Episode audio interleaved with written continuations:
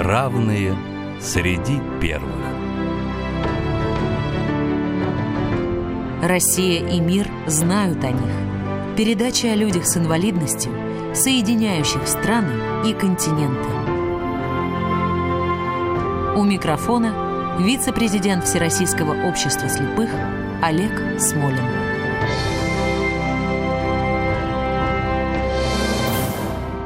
Здравствуйте. Эту программу мы начнем с замечательной песни, которая символизирует принадлежность героев нашей программы к моему родному городу, городу Омску. Фонари от снежинок мерцающих щурятся, каждый дом золотыми огнями горит. Я люблю, я люблю наши омские улицы. Этот час, когда светят кругом фонари, я люблю, я люблю наши омские улицы. В этот час, когда светят кругом фонари. Как вы догадались, уважаемый слушатель, речь идет о выдающихся омичах с инвалидностью. Это паралимпийская семья Натальи и Евгения Гудковых. Знакомьтесь, Наталья Гудкова, чемпионка летних паралимпийских игр двухтысячного года в Сиднее, двукратный серебряный призер паралимпийских игр в Афинах и Лондоне, бронзовый призер паралимпийских игр девяносто шестого года в Атланте, двукратный призер чемпионатов мира в метании копья, заслуженный мастер спорта России. Я думаю, что это еще не все. Здравствуйте, Наталья. Здравствуйте. Вы не обидитесь, если в соответствии с давним знакомством я буду называть вас просто Наташей? Конечно, можно. Хорошо. Наташ, поскольку речь сегодня о семье, я предлагаю начать с нетрадиционного вопроса личного. У вас в одном доме два лидера. Как удается разделить власть? Или Евгений придерживается принципа «женщина всегда права, а если не права, смотри пункт первый». Или вы придерживаетесь формулы «не будь дурачкой, но не показывай, что ты умная». Или вы нашли другой ключ дружной семейной жизни. Знаете, немножко того и другого. Он у меня и так овен, он лидер, да, по гороскопу если. И я стрелец, я тоже не промах. И мы два лидера, правда, и по жизни, и так. И, знаете, приходим к каким-то компромиссам. То есть, если он говорит мне, что... ты не права? Я говорю, да-да-да, но делаю все по-своему, втихаря. Или иногда говорю, да, я женщина, я вот так вот. Я всегда права. Ну, конечно, он тоже лидер, и я прислушиваюсь к нему и принимаю иногда его решения. Да, я своей жене иногда говорю, я помню, если женщина не права, извинись перед ней. Да-да, вот этого мы всегда ждем. Наташа, а теперь с самого начала. Кто ваши родители? Как прошло детство? Как складывались отношения со сверстниками в школе и во дворе? Я родилась в обычной семье заводской. Папа на заводе работал слесарем, на военном, так скажем, секретном немножко. Мама тоже на заводе электроточприбор. Родилась я необычным ребенком, родилась без правой руки. Мама отцу не сказала о моем недостатке, принесла меня домой. Когда отец увидел, он ну, плакал, на коленях стоял, плакал. В детстве я была таким заводным человеком, ребенком. Я всегда там придумала всякие игры, прыгала через какие-то ямы, то играли в мячик, прыгали на скакалке, через резиночки играли в вышибалы. Но была, так скажем, спортивным ребенком, но спортом еще не занималась. А в школе я была другим ребенком. Просто я когда пришла, я поняла, что я не такая, как все. Меня обижали немножко в школе. Обижали? Да. В школе у нас был в классе, так скажем, двоечник, второгодник, да. И вот он меня пытался все время зацепить. По поводу физического? Да, недостатка. Конечно, как понимаете, я училась со здоровыми детьми. Я единственная в классе была такая. И, конечно, я переживала, защищалась как могла. Когда подходила к отцу, он говорил, разбирайся сама. А ребята заступались? Нет, не заступались, не помню. Понимаете, ну, как бы я сама научилась себя, себя постоять. Ну, и, наверное, благодаря еще отцу. Ну, а во дворе я была совсем другим ребенком, я была лидер. И активный, и велосипед. И у меня подруги, когда меня встречают, и говорят, Наталья, помнишь, вот у меня коленка разбитая, там и там с тобой прыгали, там царапина, это ты меня туда на забор заставлял залазить. То есть я вот такая была хулиганка. Понятно. А кто и когда надоумил прийти в спорт? Это было собственное желание или чей-то совет? Знаете, я была такая инициатором сама. Пошла там в какой-то театральный попробовала, пошла еще куда-то. А потом мне девочка говорит: а ты умеешь плавать? Ну, так же во дворе. Я говорю: нет, не умею. Она говорит: иди в этот в спорткомплекс «Юность». Там наверняка учат детей плавать. Я приехала в спорткомплекс «Юность». Я жила на Московке. Приехала в «Юность». Мне было тринадцать лет. Почти уже четырнадцать. В восемьдесят восьмом году я приехала. Мне говорят: уже поздновато будет, потому что семь лет набираются группы. Но у нас есть тренер по легкой атлетике Виктория Петровна Долгих. Она занимается легкой атлетикой, и они ходят в бассейн, учатся плавать. Так я и попала к Виктории Петровне Долгих, первый мой тренер по легкой атлетике. Я занималась со здоровыми детьми. Мы сначала не знали ничего о паралимпийцах, а потом, наверное, через полгода или через год она узнала, что есть такой вид спорта для паралимпийцев. Скажите, ваш первый тренер была... как из песни, да, просто в ваших глазах мы порой читали и улыбку, и смех, и безвыходность слез, или просто функционально с вами общалась? Она, знаете, была такой жесткий человек. Она никогда не жалела. Она тоже предпочитала, как мой отец, чтобы я сама. То есть она говорила: завязывай все шнурки, ну, кроссовки. Я тут недавно встретила директора школы спортивной, она говорит: я помню тебя маленькой, когда ты там сидишь на стадионе и одеваешь обувь, она говорит: помоги. Ну, Виктория Петровна говорит, она говорит: она сама. Мне говорит: тебе так жалко было. Но она говорит: нет, она должна сама. Как она поедет куда-то на соревнования, как она будет справляться? Я ей благодарна. У меня отец также говорил, что, ну, как, так скажем, бросал в воду, справляйся сама. Но иногда хотелось ласки. Понимаете, я как в тот колобок, от дедушки ушел, и от бабушки ушел, и я вот так вот начала менять тренера. И следующим тренером кто был? Следующий тренер у меня был Алла Ивановна Гертлин и Игорь Трофимович Лосаковский. Два тренера. Это те, кто уже вели вас в большой спорт? С Викторией Петровной, да, я выступала с ней еще на Советском Союзе, Россия. А, то есть еще с ней попали? С ней, да. А потом уже с ними... Поехала на Паралимпийские игры в Атланте. В Атланте. девяносто шестой год. Да, скажите, в каких видах спорта вы выступали и какие сами любите больше всего? Ну, вообще легкая атлетика много видов спорта включает в себя. И я сначала бегала, прыгала, высоту в длину, потом начала метать. Метать, конечно, мне казалось, что это для таких полноватых женщин, скажем, и уже для возрастных. Я такая была худенькая девчонка, я любила очень прыгать в высоту. Но так как он очень технически сложный вид спорта, на играх для паралимпийцев, ну, он сначала, так скажем, не развивался на высоких соревнованиях, ну, потому что мало кто занимался этим видом спорта. Ну, сложно было. Вот, и мне пришлось начинать метать. Скажите, когда пришло ощущение, что вы готовы к большим победам? И когда они пришли? Но мы знаем, что в Атланте.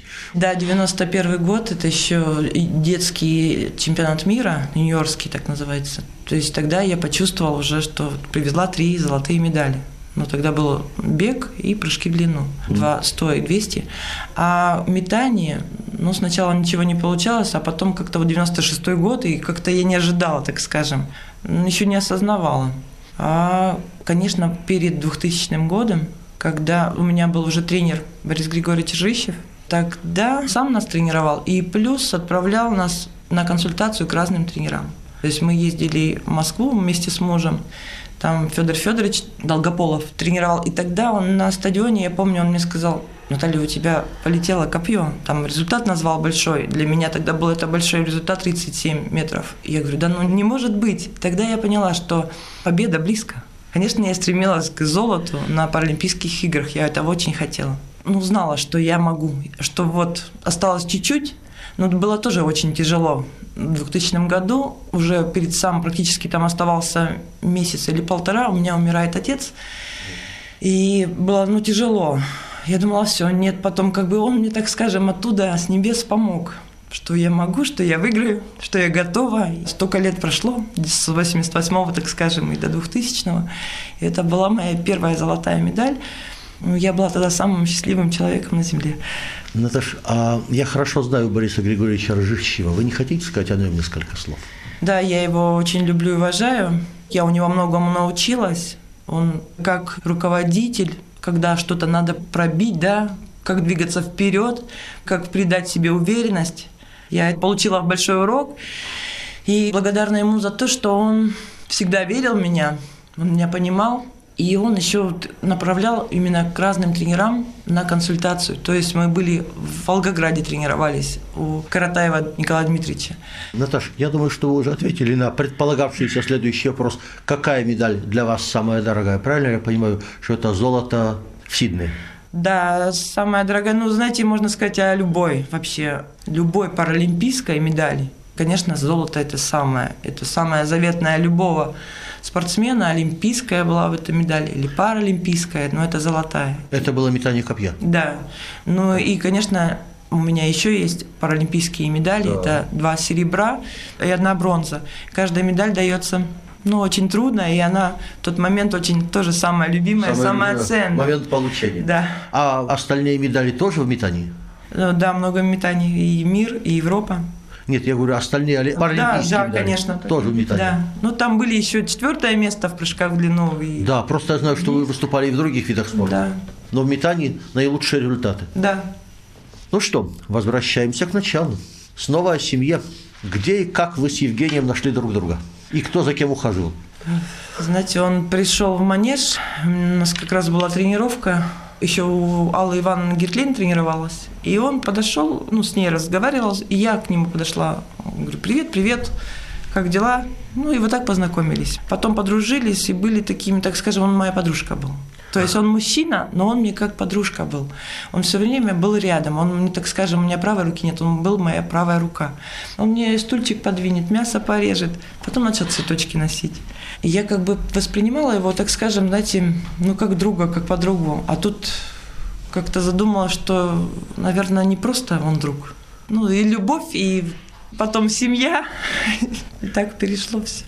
Ну что, древние греки утверждали, что самый прочный вид любви – это сторге. А если эрос – это страсть, то сторге – это любовь и дружба. Подтверждается? Да. Ну что ж, я рад за вас. Действительно, самый прочный вид отношений. Наташ, расскажите, пожалуйста, немного о спортивной карьере вашего мужа. В девяносто пятом году он пришел заниматься, и потом, получается, ну, у нас был чемпионат Европы, мира. Он в две тысячи третьем году золото у него на чемпионате Европы, тоже по метанию копья. В две тысячи шестом серебряный чемпионат мира, метание копья. Ну и, конечно, самая дорогая, так скажем, для него и для меня, это тоже как моя золотая, это его серебро в Пекине в две тысячи восьмом году. И метание копья. Вот эта медаль, конечно, это как моя золотая, его серебряная, Очень потому что в тот момент, две тысячи девятого года, он стал моим тренером, то есть он тренировал меня, а я его. И это еще больше, так скажем... Сблизило. Да и сблизило. Мы и так, мы как одно целое, и до сих пор, и тогда были. Но вот именно такое, как, скажем, ответственность за него, за нас двоих, за дальнейшую нашу судьбу. И он готовился, он был готов в две тысячи восьмом. Я была не очень готова, потому что я родила в две тысячи шестом году сына, так скажем, у меня плавающий такой результат. А он был готов. И я, можно про него немножко расскажу, про эти соревнования? Да, конечно. И я уже выступила, выступать ему, а у него нет левой ноги, у него протез, и у него соскочила на культе, так скажем, болячка, ну, гнойничок, перед соревнованием прямо уже в Пекине. И его за два дня доктор порезал эту болячку, так скажем, вскрыл ее. Его перебинтовали, думали, все, на этом, что все, выступать через два дня, у него травма. Ну, я как жена, как его тренер, конечно, я рыдала втихаря где-то там сильно, но ему не подавала вида. Я говорила, что ты чемпион, ты обязательно должен выступить в любом виде, как ты там подойдешь, ну, то есть не с разбега, пешком подойдешь, ты должен метнуть копье с места. Мы заморозим ногу, как-то что-то. И вот мы готовили его, я говорила, все равно вдруг произойдет чудо, и все получится. Замораживали ногу, и говорю, готовься на первые две попытки, больше не будет шанса, потому что там нога не выдержит больше. И он, как у меня герой, так скажем, мой, он выступил, хороший результат был. С первой попытки, со второй? По-моему, вторая.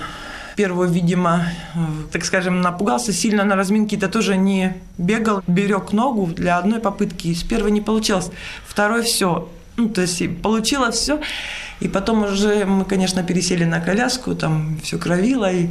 Но главное это, чему мы готовились столько лет, столько сил, это, скажем, слез и пота и всего. И он реализовал себя. Он молодец. И я считаю, что моя поддержка там немалого стоит. Я ему, знаете, перед соревнованиями я не показывала, я ему написала записку, что «Женя, ты чемпион, ты все равно победитель». И положила в тумбочку. А когда мы пришли уже с соревнований, то есть, так скажем, приехали на коляску. А записку написала до того? Да, утром. И положила в тумбочку, а он потом это увидел. Рады были, так скажем, до безумства. Естественно. Я хотел задать следующий вопрос, но вы уже почти на него ответили. Вы когда больше радовались? Когда сами побеждали или успехом Евгения? Даже не знаю, как сказать. И тогда, и тогда, и за него, да. Это радует. А теперь мы давайте прервемся на минуту и предоставим слово мужу Натальи, Евгению.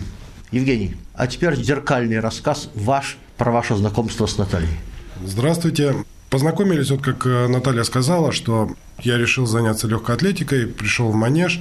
Девушка мне сразу понравилась, мы начали общаться. Ну и все хотелось больше времени уделять ей, как-то помочь в каких-то делах. То есть, как она уже сказала, что постоянно я был рядом. Потом уже мы начали ездить на соревнования, вместе гулять. Мне вот уже захотелось и цветы подарить ей, я дарил цветы. Ну и так вот переросло такое вот чувство, как дружба, в более высокое и романтическое чувство, как любовь. Ну, в общем, примерно так же и Наталья рассказывала. У вас даже рассказы в основном совпадают. Евгений, а теперь ответьте, пожалуйста, на вопрос, какая медаль для вас самая дорогая? Пекин или что-то другое? Ну, самая... такая значимая и самая весомая – это, конечно, Пекин. Потому что я участник трех паралимпийских игр. Это две тысячи четвёртый Афины, там я занял четвертое место. две тысячи восьмой Пекин, второе место. И две тысячи двенадцатый я тоже занял пятое место на паралимпийских играх в Лондоне. В Афинах был очень готов тоже.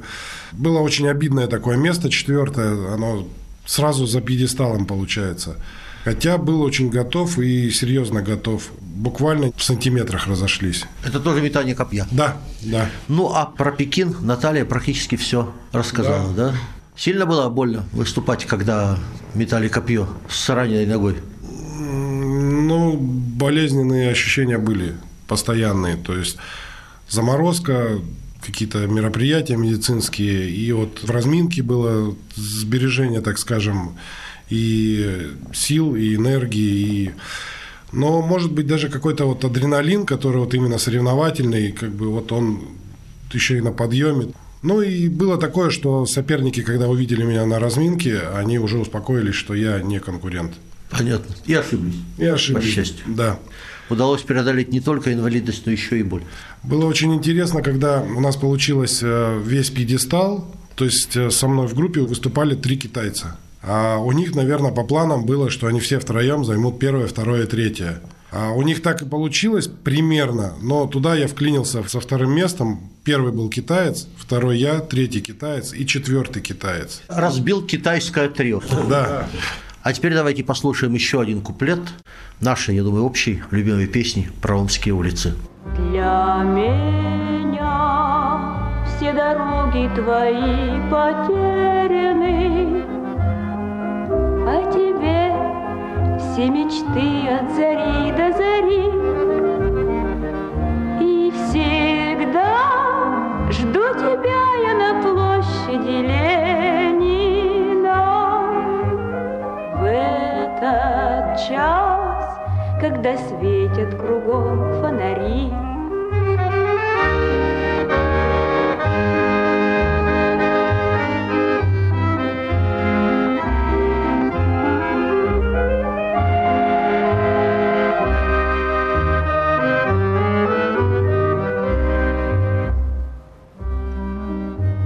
И снежинки искрятся, падая. Не идешь, и горят фонари в полусне. Я ищу среди тысяч огней мерцающий огонек, что в заветном горит в окне. Я ищу сияющий огонек, что в заветном горит огне. Наташ, ну а теперь о детях. Чем занимаются? Собираетесь ли вы отправлять большой спорт? Кто у вас? Ну, дети – это наша самая большая медаль. Две медальки наши. Две медальки? Да. Ну. Это сын и дочка. Сын в две тысячи шестом году родился, зовут его Илья. Нам скоро будет четырнадцать лет. А дочке три с половиной года, зовут ее Майя. В спорт собираетесь отправлять или как пойдет?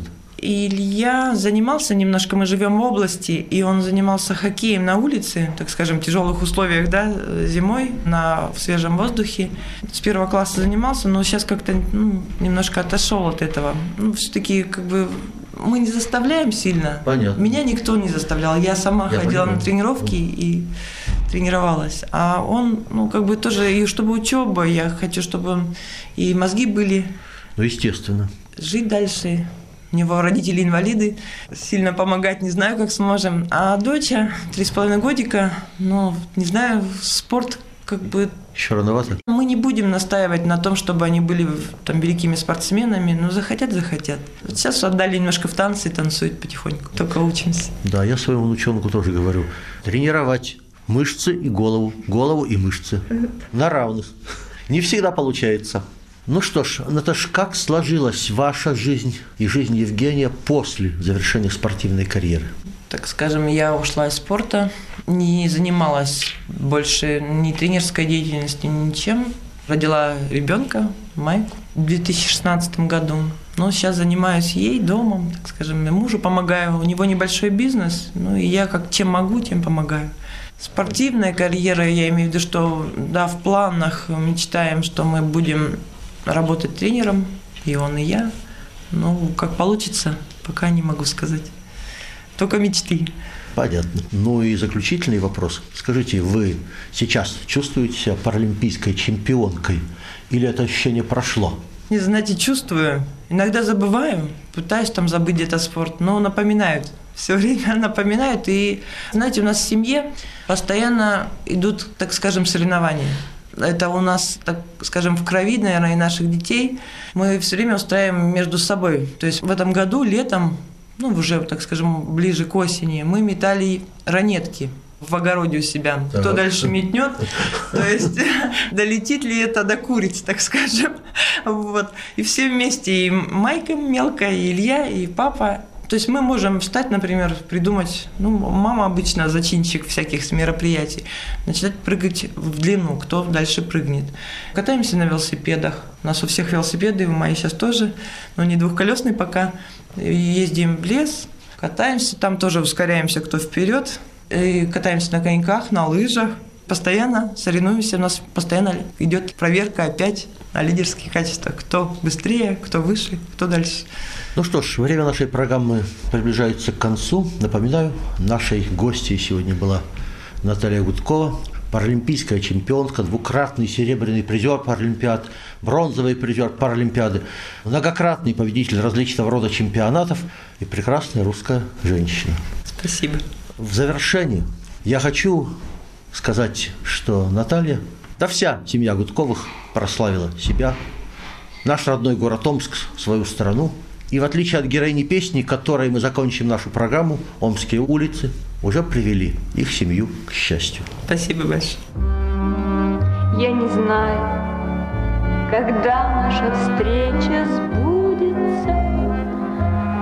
Я не знаю, какой к ней короче маршрут. Только знаю вечерние омские улицы приведут непременно к тебе.